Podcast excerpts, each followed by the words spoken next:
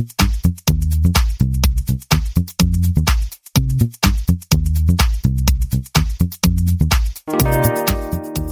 everyone, welcome to the Internet of Things podcast. This is your host, Stacey Higginbotham, and your co-host, Kevin Tofel. And today we have a jam-packed show for you. We are going to talk about an automated factory in Arkansas, energy harvesting tech, details on HomeKit, some Google Home preview stuff, and a review of a new device I purchased. Is it the smalt? It is not the smalt. But is it the smepper? Not the smepper. but first, before we do anything, we must cover the most important moment of the show, which is last week we talked about Wink being purchased by will.i.am. And I said will.i.am, after much struggle, was a member of OutKast, and I was wrong. Which everyone was very quick to point out, which I I love that your dedication to will.i.am mm. is so strong. Um, it's a good thing that wasn't the daily double on today's show. Exactly. So will.i.am is actually he was a member of the Black Eyed Peas, which is mm-hmm. why Fergie kept coming into my mind. Mm-hmm. I feel better about that. But moving along to this week's coverage, we have no updates on will.i.am and Wink, unfortunately. I am waiting for that. But hey, we're going to move on to this week's sponsor, who is Heiko Solutions, and a preview of our guest, Michael Spears, who is the head of infrastructure cybersecurity at Honeywell. And he is going to be really fascinating, you guys. We're talking about how to secure physical plants. They have totally different threat landscapes, but some of the things they do, the rest of the world probably could learn from as well. So stay tuned for that. And now a message from another one of our sponsors. This week's sponsor is Eero. And let me tell you guys, Eero, these are wireless mesh routers. They are brand new second generation Eero routers out there, and I can tell you that I have them currently installed in my house, and they are faster than my old Eero routers that I had installed in my house for the last year and a half. So these contain one major Eero, a square that looks like kind of the other Eeros, and then it has beacons. These are mesh access points. They're not Wi Fi extenders, but these mesh access points are smaller. You can plug them in, and they also act as a nightlight. And the cool thing is, these are backwards compatible with your old Eero. So you could upgrade your Eeros by buying a couple new beacons if you want for $149. Or if you don't have a mesh Wi Fi system yet, you can buy the Eero in its original three pack configuration of one major Eero and two beacons for $399. Yay! So, if you want to buy these Eero routers, you should go to the Eero, E-E-R-O dot com. And when you buy it, you should put the code STACEY, S-T-A-C-E-Y, in and you'll get free shipping. You'll also tell Eero that you listen to the podcast and we'll keep getting advertisers. Yay! Okay, so now on to the show. Let's talk about Adidas, shall we? We shall. We shall. This, I thought, was a wicked cool story, and I can't believe no one else is talking about this. So, in Little Rock, Arkansas, there is a Chinese company, Tianyuan Garments Company of Suzhou. Yes. So they signed an agreement with SoftWear Automation of Atlanta. They do have a partnership with the Georgia Tech Advanced Technology Development Center. And all of this means that Tianyuan is going to be producing shirts for Adidas in a fully automated factory. And by fully automated, basically this thing uses cameras to map the fabric. It's using robots to steer the fabric through the sewing needles. And they're going to make t-shirts for Adidas. A whole lot of t-shirts for Adidas because the numbers are mind blowing to me. I mean, I'm not familiar with industrial production of such things, but when I saw how many t-shirts they can produce, I was blown away. Me too. I don't know how they're going to sell all these. So they will produce 800,000 t-shirts a day for Adidas in this factory on 21 production lines. And the crazy part is that the personnel cost for each t-shirt is roughly 33 cents. That is yeah. like the cheapest labor one can find.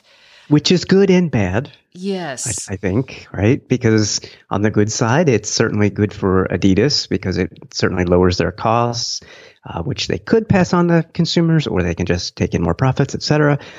But if you're a worker in this industry, it's probably a bad thing. Yeah, so this is going to bring 400 new jobs to Arkansas. But if you imagine 400 jobs producing 800,000 t shirts a day. yeah. One every 22 seconds. That is a huge productivity bump that is not being handled by people. So then the question is, well, what do people do? And that is a big question that we're trying to figure out across all industries. I personally think it frees people up to do more creative and fun things. Like podcasts. Like podcasts. There'll be a million more podcasts, but it also thinks, you know, think about designing and mm-hmm. Where new costs might come from. And I guess the lower, I don't know, the lower cost of t-shirts. Well, yeah, I mean, there's, there's definitely positive aspects of it. Um, and this is really, I think, tip of the iceberg. It's not like this is the first production line that is fully automated, obviously, but it's a very tangible example of what's going on in manufacturing around the world. And it's inevitable, unfortunately. What is disturbing is it feels like this manufacture, the automated manufacturing, a lot of Chinese companies are investing in this. Mm-hmm. And I would like to, and with much manufacturing is already happening in China, but Foxconn is investing in fully automated, I believe, iPhone plants. So Foxconn already has 40,000 robots on its production lines. Foxconn is Apple's main iPhone assembler. And basically it is replaced more than half of its workforce with robots since the launch of the iPhone 6. That is a lot. And they have mm-hmm. 10 lights out, which are fully automated production lines at some of their factories. And the whole idea is entire factories, not just production lines, operate automatically. This is a crazy, this actually, it's not crazy. This is a big deal because if the future of automation and manufacturing is robots, China is really pushing hard and mm-hmm. leaping ahead here. And that means we can have manufacturing anywhere because we've got, it'll be automated and we'll be looking for things, you know, setting up these industrial clusters so you don't have to ship things as far. It's, it's a really interesting kind of both manufacturing and then distribution kind of vision. Mm-hmm. But I am concerned that we're in the US are not at the forefront. And yeah, it's funny that you mentioned uh, Foxconn and Apple only because when you crack your iPhone screen and take it in to get repaired at an Apple store or some third party such as Best Buy, it's not a person who repairs it anymore. It isn't. That, it is not. And that is why when you go there, and I've had a couple of the kids have cracked their screens, it's almost always should be done in an hour. Huh. And they know it's an hour because not because there's a person sitting there saying it's going to take me an hour to do this. Apple has created automated machines that do it for them. It makes sense. It's a common mm-hmm. problem. it is. It is. Okay. Yikes. All right. Yikes. Cool. I don't know. so we'll move right away from that topic because there's not a lot we can add here. It's it's something that I'm constantly thinking about and reading about, but I have no great mm-hmm. conclusions like many others. So let's talk about energy harvesting tech because this was really cool. I am a big fan of energy harvesting and I have been caring about this for so long because I have so many devices that have batteries in my home, but I'm also thinking about things like, hey, if we put a bunch of sensors on bridges or sensors under parking spaces or those kind of things, how do we change the batteries in this? It's, it's not possible today. So that's why anything that harvests its own energy is mm-hmm. really cool. I mean, we have to look at this, I think, because battery technology really has not drastically changed over the past decades, quite honestly. So, and we have more mobile devices. They all have batteries, of course. Uh, so, how do we recharge them? How do we get energy back into them quicker without using the traditional plug it in method? So, this is, I think, very big. So, this article, and I'll link to it in the story, is from CNN Engineering News, not CNN, but C and E N. Right. Worth noticing. And they covered some things I knew. So the main forms of energy harvesting are solar, so solar powered things. There's Piezo, which takes eh, like motion energy um, mm-hmm. and converts it into energy. There's also Temperature differentials can be used as well in certain sensors. And this article talked about something I hadn't dealt with before. It's a rare earth magnet that moves on springs alongside a wire coil and generates electricity. It produces between 50 and 90 milliwatts of power. That's milliwatts, you guys. Not a lot, right? Not much. But that's enough to energy, like to power a temperature sensor, a MEMS device like a MEMS accelerometer, and a wireless transmitter.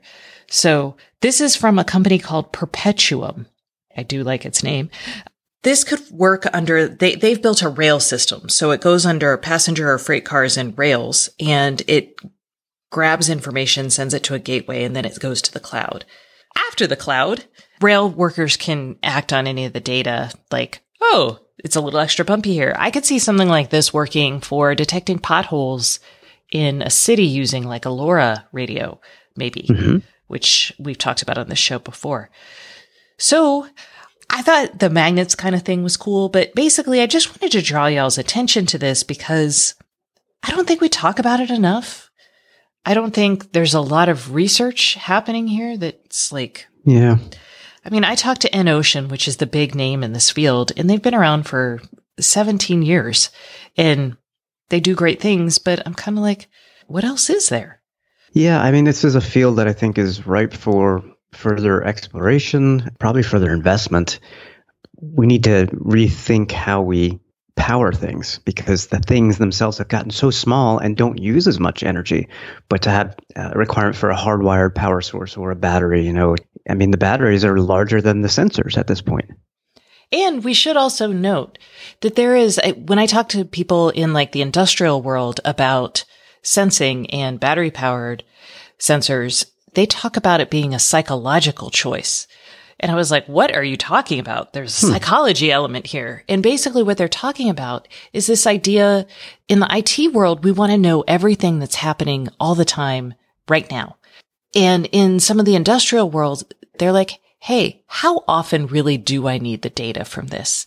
And it's, it's a very simple fact that if you have your item only update, you know, three times a day, that uses less power than, you know, waking up every 20 seconds to send an update. Mm-hmm. And these guys actually think about that as part of their design of their overall systems.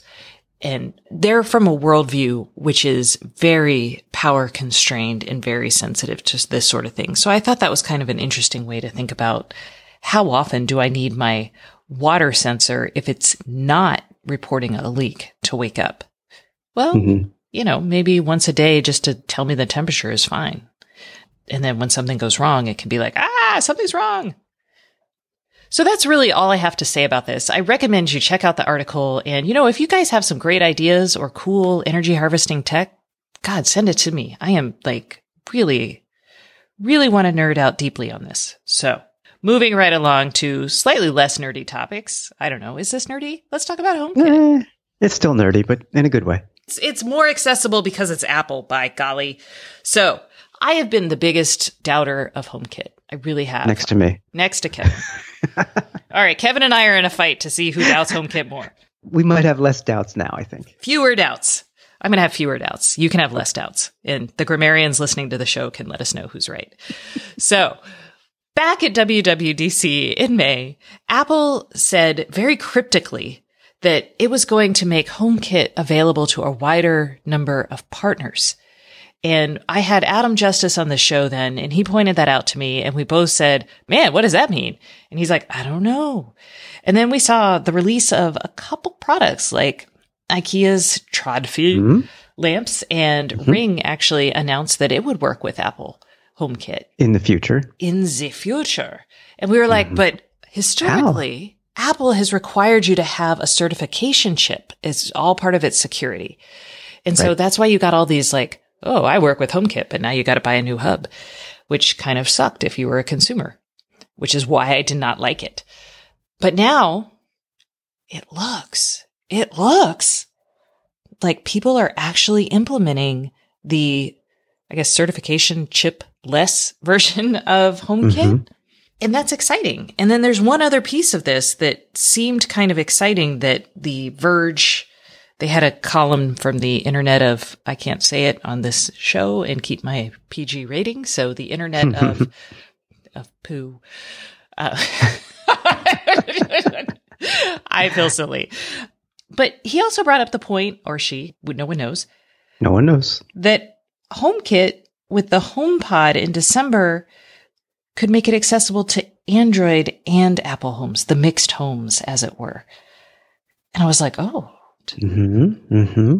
And I think that would be a smart move if that's the case. I mean, we've already seen one major Apple service be compatible with Android, and that was Apple Music that's actually one of the reasons I think that Apple Music's subscriptions are going up because there's a wider group of potential customers there. And partly that's because Apple Music is really came from Beats Music, which was already Android compatible. So that just made sense to continue it. But yeah, I mean, if you could get the HomePod working with Android, hmm, again, you've broadened your potential audience. It's smart. Well, and I look at this from a business perspective. Apple has historically made everything work with their phone. Their phone was the flagship of the business of that line. We can talk about computers later. But from a mobile kind of operating system, the phone was it, and that was the computer for everything. Yep. What mm-hmm. this signals possibly is a realization that you can still own the consumer without owning the home and still provide a viable ecosystem and I don't know how Apple's going to make money off of this with HomeKit. I don't know if you have to pay. I mean, you have to pay an MFI fee for the certification chip. So you have to be an MFI certified mm-hmm. developer, builder, chip maker, etc. But I like this because Apple has come a long way with the design of home. There's still some things I don't like about it, but it is user friendly and and this is where things get a little weird and developers are kind of like, Apple, what you doing? And Apple's like, I'm thinking of the user. So you could actually set up a device using HomeKit and use it only in the home app. You don't have to actually set up the app for the device. Right. You can, so you're reducing the number of apps required to manage your devices, number one. Um, it's a simpler sign up and, and um, pairing type of process. I mean, frankly, with my Ecobee, it just showed up in the home app. That's it. I mean, it was there. Hello. Now, yeah. the developers, on the other hand, are doing everything they can to play as much as they can with Apple, but also get you to download the app so they have your information, your email. Right. So someone like a lock company, for example, might make you calibrate the lock in their own app. Whereas after that point, you can move to, you know, the Apple home mm-hmm. kind of experience. So this is producing a lot of tension. So we'll see what happens there. As part of this, I'll just tell you that there's a brand new HomeKit enabled color light bulb from Sylvania, big name brand, big colorful light bulb. It is $45, no hub. So if you're like looking at the hmm. hue lights and you're like, oh, that Zigbee hub, I don't love it. This is a Sylvania, Sylvania, Sylvania, Sylvania. Sylvania. like I'm just going to butcher the name. Um, it's an A19 full color light bulb and it works using Bluetooth. Hmm. Yeah. Bluetooth hmm. and Apple HomeKit. Yeah. So friendly, friendly. You wouldn't Very want this nice. if you're an Android person. But if you're an Apple house, and eventually, after we test the HomePod, maybe we'll tell you what it's like to live in a mixed house and have these kind of devices. But this is good. And I imagine that eventually this will use Bluetooth mesh if it doesn't already. Mm-hmm. It's uh, available for pre-order for forty-five dollars, so it's not inexpensive, but it's not too bad either. The Hue bulbs are sixty. Well, actually, the BR nineteen eighteen, the big, the A nineteens and the BR thirties. That's it. Yeah. Um, I feel like the A nineteens are cheaper now in the Hue land, but this you don't have a hub. No hub. Nope. Woo! Yay. Okay. So I'll get a test version of that and I'll tell you how the lights work. And you can look forward to that. They will not ship until September, just so you know. Okay. Moving on from the HomeKit news, let's move to the Google Home news. Yeah. Kevin. Well, this is interesting. And I will say right up front that I have not signed up for this yet, but there is a preview program. If you have a Google Home, you may sign up for the preview program. And what will happen is kind of like what they did with the Chromecast, where they uh, sent you advanced features sooner for beta testing, essentially. Um, so you may get new firmware on your Google Home before everybody else, new features, and so on. I generally can't pass up a beta program. So once I put my Google Home back in my home office, which is undergoing a renovation right now, I will sign up for this. So I don't know what they might bring to us, which we will have to see, but you can sign up. Uh, maybe we can include the link in the show notes. We will. I will also sign up, even though my Google Home does not get the usage it probably should. So while we're talking about voice control, Amazon Echo, it can now voice control TVs. Yay. Certain TVs. Certain Certain, TVs. TVs. Yeah. And for me, my TV is not supported officially, but if you have an Amazon Fire TV box, which I do connected to my TV, you can then pair your Echo with the Fire TV box and uh, voice control the TV that way. And in a speculative news story, Amazon Echoes may get multi-room audio. I thought you would like that. I and do. I'm just going to get cranky for a moment. Where the heck is my Sonos? Where the Mhm. heck is my Sonos? I have, I've been buying Echoes and I don't want to buy the full Echoes because I'm like, I have all these lovely Sonoses Mhm. in my room and by God, I am getting frustrated. Okay. Well, if multi-room audio comes to Echo devices, I don't know that there's a ton of incentive for Amazon to bring it to Sonos. Uh, That's I'm not saying that's what they do. I'm just saying I wouldn't be surprised if you never see that for your they Sonos. promised. All right. I don't think I- they promised. They said they were going to do it. They did say they were going to. They did not technically promise. You're right. I actually reached out to Sonos about two weeks ago, maybe three weeks ago now, and asked for an update. And they were like, we'll get that to you. And then no one ever got that to me. So I'm going to have to reach out again, I guess. Mhm. And moving on, because it, it feels negative to complain all the time on the show. Let's talk about, ooh, cool story before we get to our little review. Future of home building. I thought this was really interesting. This is from CE Pro. And basically the idea is in Lennar's home, Lennar is a home builder. They have stopped putting low voltage wiring. This is the wiring for your speakers, for your doorbells, for all kinds of things. They've built the first Wi-Fi certified smart homes. And this is something the Wi-Fi Alliance had certified earlier this summer. yeah, we And- remember we talked about it, and I was kind of scratching my head over it. yeah, we were like, what the heck? But what mm-hmm. Lennar is doing is they're going to pull Cat 5 or 6 cable to Wi-Fi access points as well as the doorbell location. But they're not going to pull it to home office locations or entertainment centers. So no speaker wire. Coax is only going to go to two TV locations in the majority of their new homes. This is a big freaking deal. Yes, this is a big freaking deal because it means another step closer towards wireless, whether you want it or not. And I don't want it. I'm going to say I built my home in 2012 and I mm-hmm. put Cat 6, not Cat 5 because Cat 6 is gigabit proof and I was still hoping to get gigabit internet, but it's not happening. Anyway, side note there, a little bitterness. I tell people when they ask about future proofing their home to stick cable running to an ethernet jack in every room of their Every house. room. Yep, I would agree. And I know people hate hubs, but by God, it feels, and maybe, you know, I'm thinking about my original Eeros. Actually, I had them, I wired them in. So they weren't actually a, technically a, a full mesh because they were wired into the LAN um, and just producing a wi a unified Wi-Fi system. But with the beacons, there is, there is no ethernet that is fully wireless. So maybe I'm Right. just behind the times. Well, I mean, the benefits of wired is it's pretty much guaranteed consistency, right? Whereas wireless networks will fluctuate based on signal strength and and other things. So I agree with your concerns. On the flip side, I literally just bought a small 4K set, TV set, and I put it in our bedroom. It's wall mounted. And I'm using Wi Fi to watch 4K TV on it, just like I do in the 4K set in my office, and we have a 1080p set downstairs. That one's actually hardwired, but everything else is wireless in my house because I don't have the jacks and the Cat 6. With the right wireless network, you know, it can work. I mean, it's working for me, is, is what I should say. Multiple 4K streams and so on. So I guess even though I'm concerned, I almost sound hypocritical here because it is working for me, all wireless. That's the question. Are we ready for this? And maybe we are. I think about, you know, Eero, which is managing your connectivity, you know, managing your signal strength and doing mm-hmm. all of that prioritizing and yeah, do it, optimizing it all yeah. of that for you. Um, and then there's services like Plume that do similar things, but only in the cloud.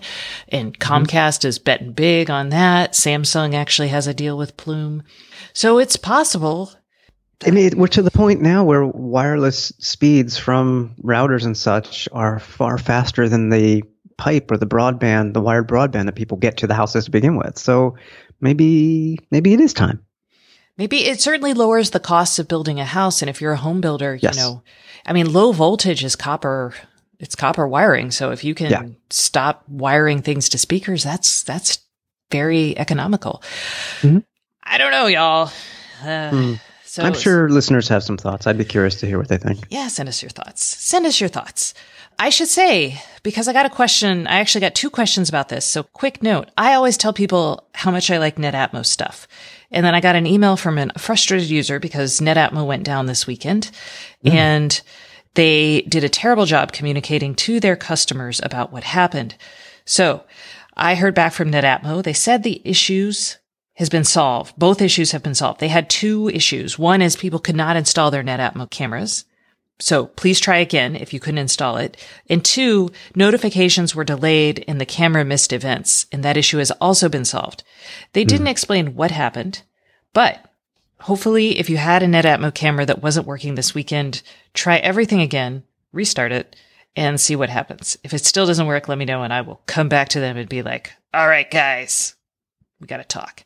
So that's the update there. And then finally, a tiny little review. It's a tiny little review of a tiny little device that I was so excited to have. Okay. You guys probably remember that I wanted a standalone Spotify player to take on walks with my dog. Mm-hmm. And I bought the Mighty. It's the Mighty player. And this is the BeMighty.com is the website. This was a $95. It looks like an iPod shuffle. Yes. The tiny little yes, one which, that you can't control. Mm-hmm. Right. It works so well. So they promised me five hours of battery life. I have pushed it to four and a half. And then I was like, no, if I don't charge now, I won't have access to my music tomorrow morning on the walk. The full back is a clip.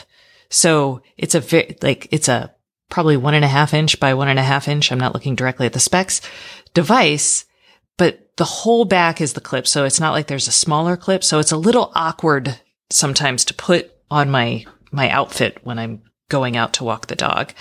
It works with both Bluetooth headphones and wired headphones. So yay. And it actually has made me want to get wired he- or wireless headphones now. And it its user interface is really simple. It does take kind of a long time to move a play move your playlists over. Right, right. It moves your playlist over via Wi-Fi, your home Wi-Fi, and that's I'm assuming where it's also doing the DRM with Spotify mm-hmm. and checking in, but it also will do things like there's an option to, or it's a coming option. I didn't see it yet on my thing to like keep it fresh, which means some of their playlists that you might have, they update pretty mm-hmm. regularly and that'll automatically update it when it's on your Wi-Fi network in the house. I love this thing. It works exactly like I thought it was going to work. That's I've cool. It, I've had it for three weeks and by God, I love it. I suspect that you have to sync that to Spotify once at least every month or so. Possibly. And, I, I haven't and, encountered and that yet. And, and the reason I say that is because, oh gosh, this is going way back. I think the Microsoft Zune would do that. You could download stuff from, you know, your music apps from Microsoft as long as you had your subscription paid, the Zune Pass, I think it was called. It was 10 bucks a month or something. But you had to sort of check in from a DRM perspective at least once every 30 days or it would not just cease working for you. And that was just to make sure you're paying your subscription, which and Spotify is a subscription service. So it makes sense. Right. This does only work if you pay for the Spotify premium. Right. So if this need is something you guys have, I, I really recommend this product. It's great. So it's not really IoT, but who but cares? Still cool. But it's yeah. still connected. All right. That's about it for us this week. We shall take a moment for a message from our sponsor. And after that, we will have Mike Spear from Honeywell talking about cybersecurity and how they think about it on the industrial IoT side and the plant side, which is very different from how we think about it in, I don't know, the IT world or even the home world. But you can learn from it. Yes, you can. All right. Stay tuned for that. And now a message from our sponsor. Hey everyone, we are breaking into the Internet of Things podcast with a message from our sponsor. This week's sponsor is HiQo Solutions, and we have Marcus Krause here from HiQo. Hey Marcus, how are you doing today? I'm doing great, Stacey. Thanks so much for having me. Excellent. Glad you're here. So, remind us all again what it is that HiQo Solutions does. We are an advanced IoT engineering solutions provider with development centers based in Eastern Europe. We help primarily US based clients by providing engineering teams that include a number of skills, allowing us to help our partners design and build end to end custom IoT solutions. All right. So you mentioned that you guys combine a number of skills to build these teams. Can you talk about those? We really combine skill in what we describe as three core areas. Uh, number one, embedded firmware and electrical engineering.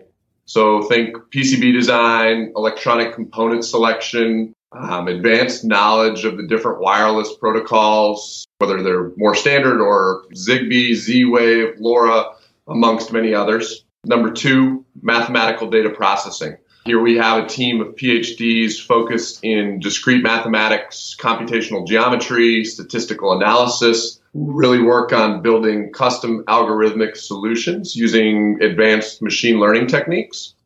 And then number three, digital experiencers or software engineering. We employ several hundred software engineers, most of which have a, an educational background in mathematics who work in a plethora of different programming languages for both mobile and web applications. By end to end solutions, what we really mean is that we combine all of these skills to build teams that help our clients with everything from designing the electronic components within a connected device, using mathematicians to drive value out of the data that's coming from the sensors within those devices, and software engineering teams to build interfaces for those applications.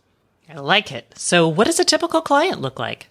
Our clients come in all shapes and sizes. We're, we're fairly industry agnostic, but we work with funded startups to the Fortune 50. What they generally have in common is that they're looking for highly advanced engineering skill that is both difficult and expensive to source locally. They're generally looking for a partner who can ramp up teams within a few weeks at a very reasonable cost. I believe they find the combination of skills and the number of things they can accomplish with one partner hard to find anywhere else. Excellent. So, where can we get more information? Go to our website. You can get white papers, case studies, uh, technology roadmaps, project descriptions, all available at www.hiqo-solutions.com, H-I-Q-O-solutions.com. Excellent. Thank you, Marcus. Thank you, Stacey.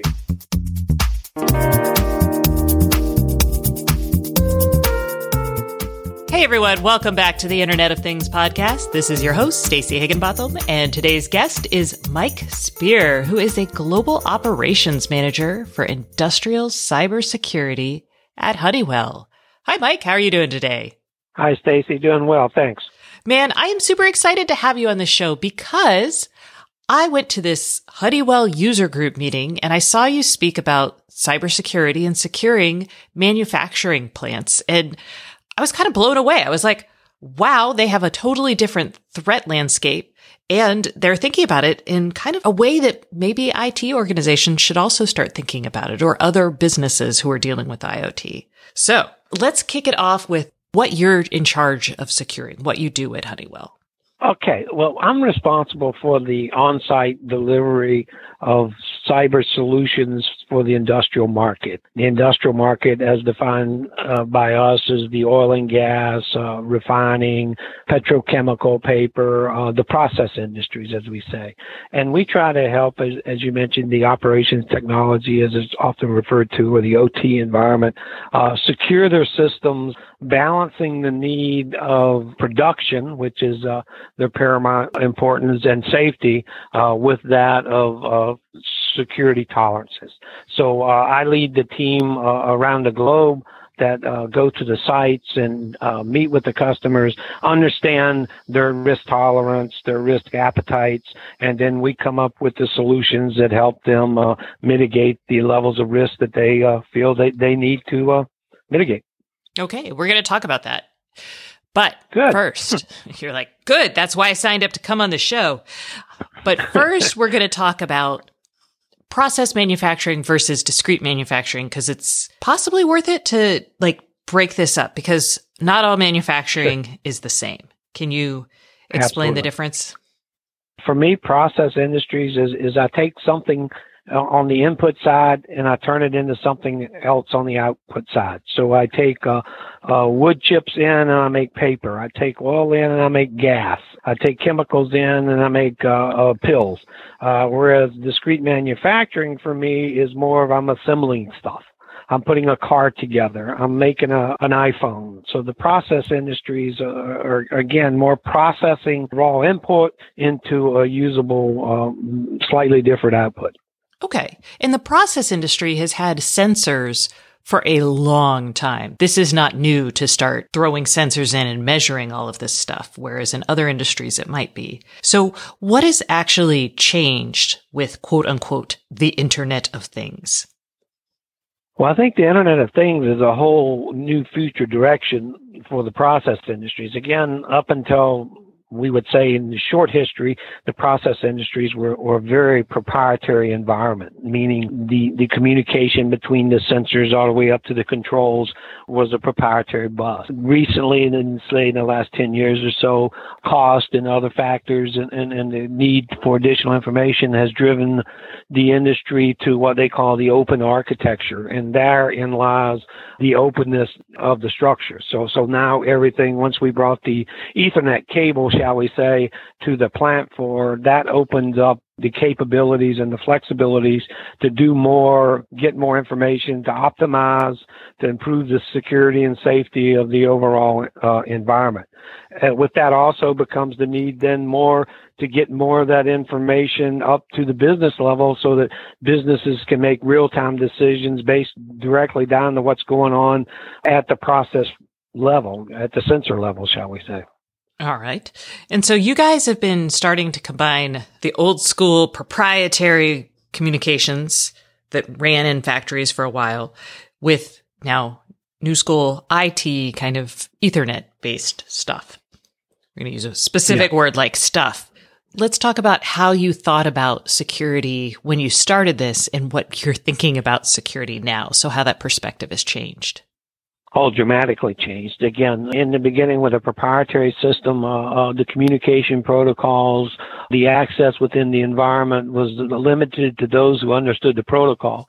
But now with an open protocol or an open system, as we say, more IT quote unquote centric, now it's the same common language that the entire world uses, whether it's your bank or your financial systems, your, your Walmarts or, or your gas station. All that technology is very similar now. Most businesses people have been dealing with this for for 20 years you know it's just now recently that that same technology has become invaded into the plant floor now albeit it's not a direct one to one. You can't do a lot of the things at the plant level that you could, for example, on your business side. One of the things that we use as an example, for example, uh, if your IT group wants you to reboot your workstation, that's a pretty non-invasive uh, activity. Whereas at a at a plant floor, automatically rebooting a system can have very catastrophic consequences. So it has to be done with care. Same with uh, communication protocols and the interruptions of uh, of communication at the plant level. It can be much more um, from a safety standpoint severe impacts than it would if you lose, for example, your email. So big, big change at the at the plant level. Okay, so now that you've brought this in, how do you educate people in the IT security world and then how do you educate your existing security or even personnel on the floor how to behave? Cause that, that feels like your workers are probably really well trained when it comes to safety issues like, Hey, that's a vat of hydrochloric acid. You probably shouldn't touch that. And maybe you should wear certain gear around it. But when it comes to the IT world, maybe they don't get the same things like, Hey, you should not send your bank account over email. Hopefully everyone knows that, but just in case. You'd be surprised, actually. But absolutely, I, I think uh, by definition, there, there are different resources or, or, the people running the plants are, are a different mindset. Uh, most are process focused, chemical engineers. Again, they're interested in, in making whatever it is they're making. They're not focused so much on, on their IT side because that's not something they deal with. Again, they're very leery of having the IT their IT group actually come in and do stuff at the plant level. And, and I'd say that's one of the biggest things. I think in in the talk, I, I kind of gave that example of uh, anybody in a plant if they saw a, a rickety old ladder leaned against a, um, a wall and somebody climbing up it with a big 50 pound uh, bag would say, Hey, call OSHA. That's a safety hazard. But if they were walking in the parking lot and, and said the CEO salary on a USB stick, uh, nine out of nine would go in and plug it into their computer. They don't have that same level of, uh, uh, diligence or governance uh, at the plant level around these type of security programs. And, and that's one of the messages we're trying to get out there. It's more than just putting in a firewall or, or segmenting a network. It's the people, process, technologies. People are your biggest, uh, one of your biggest uh, risk factors. Uh, and so this whole awareness of educating the plant people on what to look for and what to do. And so that when events do happen, they know exactly the right reaction they should take to an event that may potentially cause severe damage to to the plant and the production and by, and in extreme circumstances safety. So how do you train people and what are the things you're trying to train your workers on when it comes to IT security? There's two different training aspects to that. When you refer to workers, my team are very specialized people. They are typically, uh, as this is very new in this space, there's not a lot of people with 20 years experience in, in doing industrial IT. Uh, so we typically recruit from out of the industry and get the senior, let's say, call them IT experts. We bring them into our organization and, and we detune them and it takes somewhere between three to six and sometimes nine months to detune them. And by detuning them, I mean taking all that technology experience and knowledge and certifications that you had in the IT world and modify them to apply them to the industrial world. And it's only after they've gained the whole um, knowledge of, of all those things do we actually let them go out and actually service our customers. On the other side, for our customers, we're offering a variety of, uh, we start with awareness training. Again, it goes through the whole concept of, you know, what should you do when, what should you look for, what are some of the basics around cyber you should be thinking about when you're d- designing, implementing, or purchasing a, a new control system, uh, all the way up to some of our more mature customers. You know, I want to put in a SIEM. What does that look like? Let us train you on the advantages of a SIEM, let's say, versus, uh, you know, another security control. It, it ranges the whole gamut on the, let's call it customer side.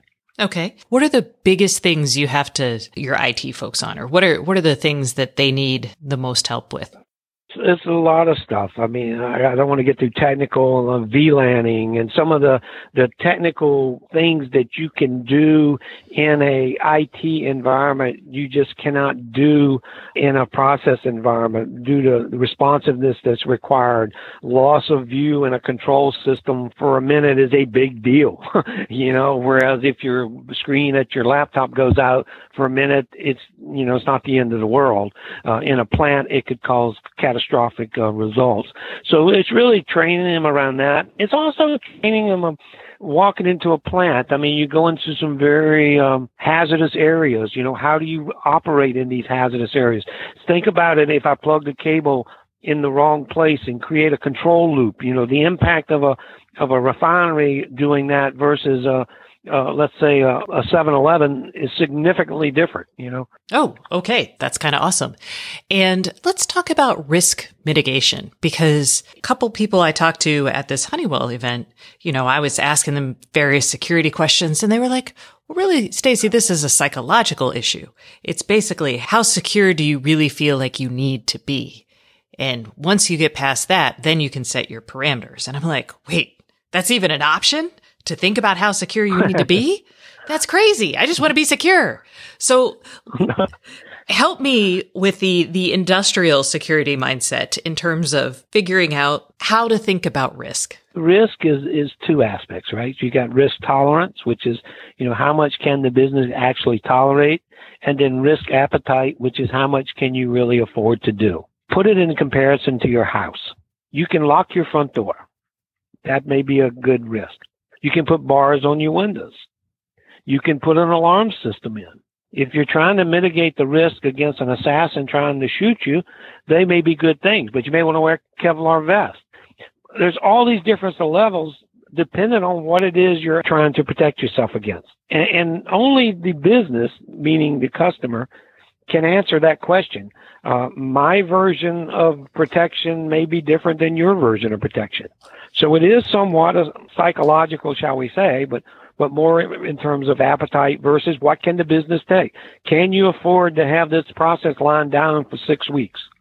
That type of, and you have to do these type of uh, mitigation uh, evaluations or risk calculations to determine what level of security that you need to implement in your system. Now, the IEC 62443, which is kind of the guidelines for control systems, you know, it lays it out in terms of who are you trying to protect yourself against?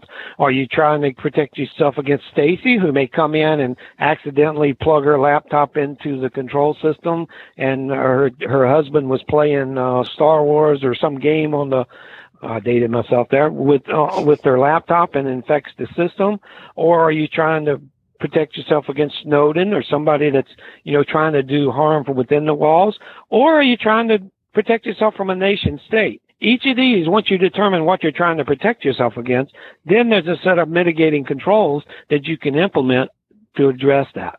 Uh, one of the interesting things that we try to tell everybody, because they get hung up in this whole conversation around, uh, you know, do I bake a boil the wor- world or do I just, you know, take a drink? Uh, 38%, what we found, 38, 35 of the attacks or, or issues that we find or we're called involved in originate within the four walls of the plant.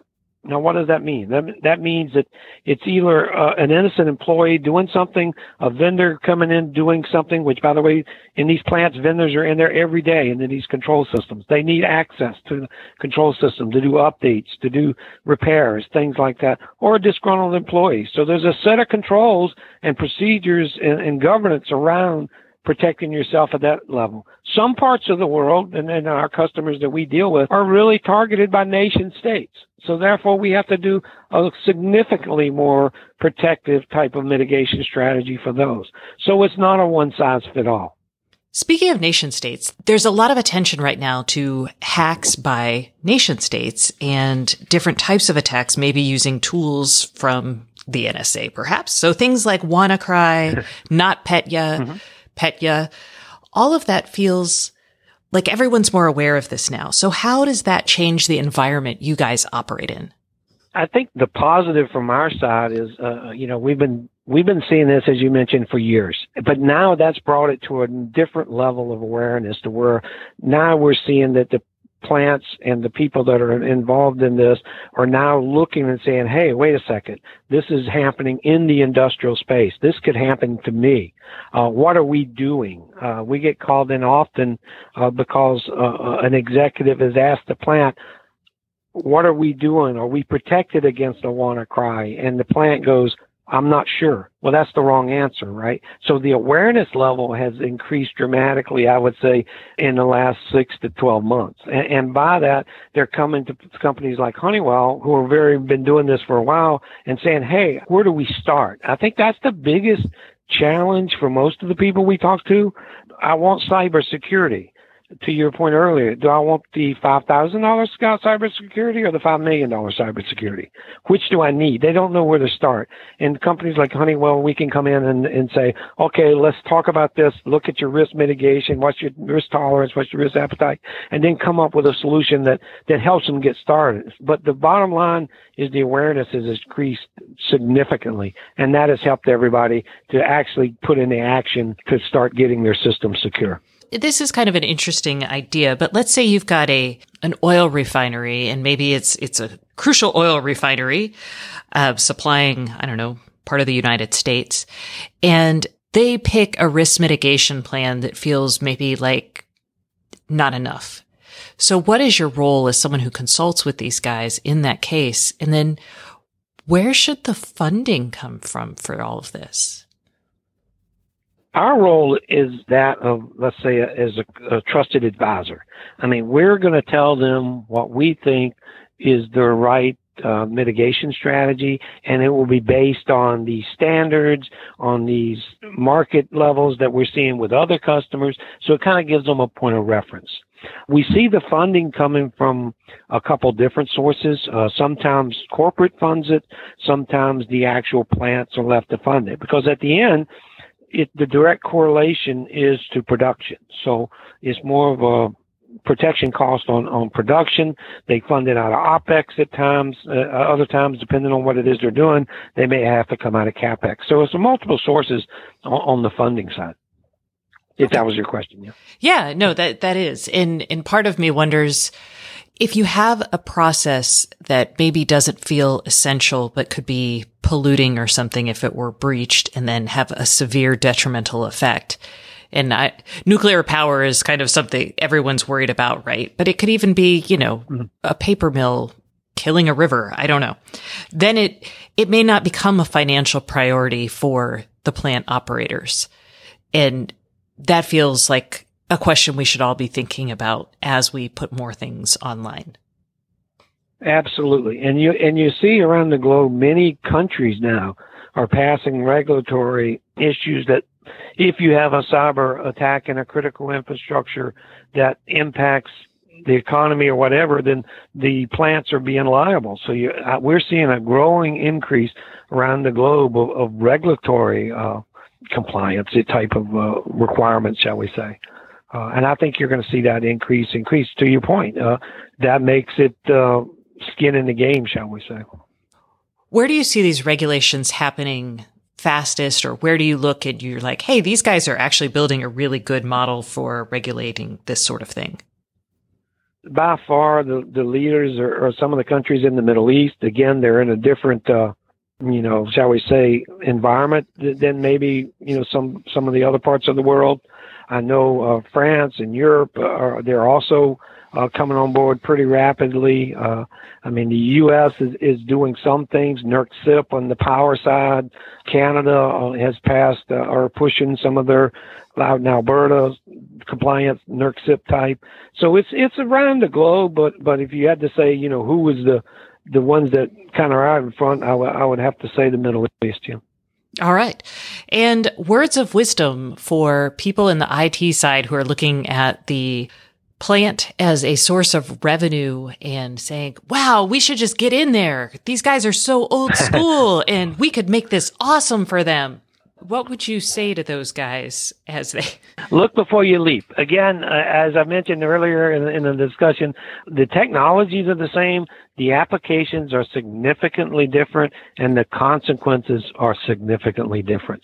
So, um, part of what we bring to the party is is we bring both the IT knowledge and what we call the process knowledge, and the two combined is what you need to actually work in this thing called the OT environment. Whoop whoop. All right. Mike, thank you so much for coming on the show this week. Oh, you're welcome. That's it for this week's show. Thank you so much for listening. And if you want more IoT news, you can sign up for my newsletter, Stacey Knows Things, at staceyoniot.com. We'll see you next week.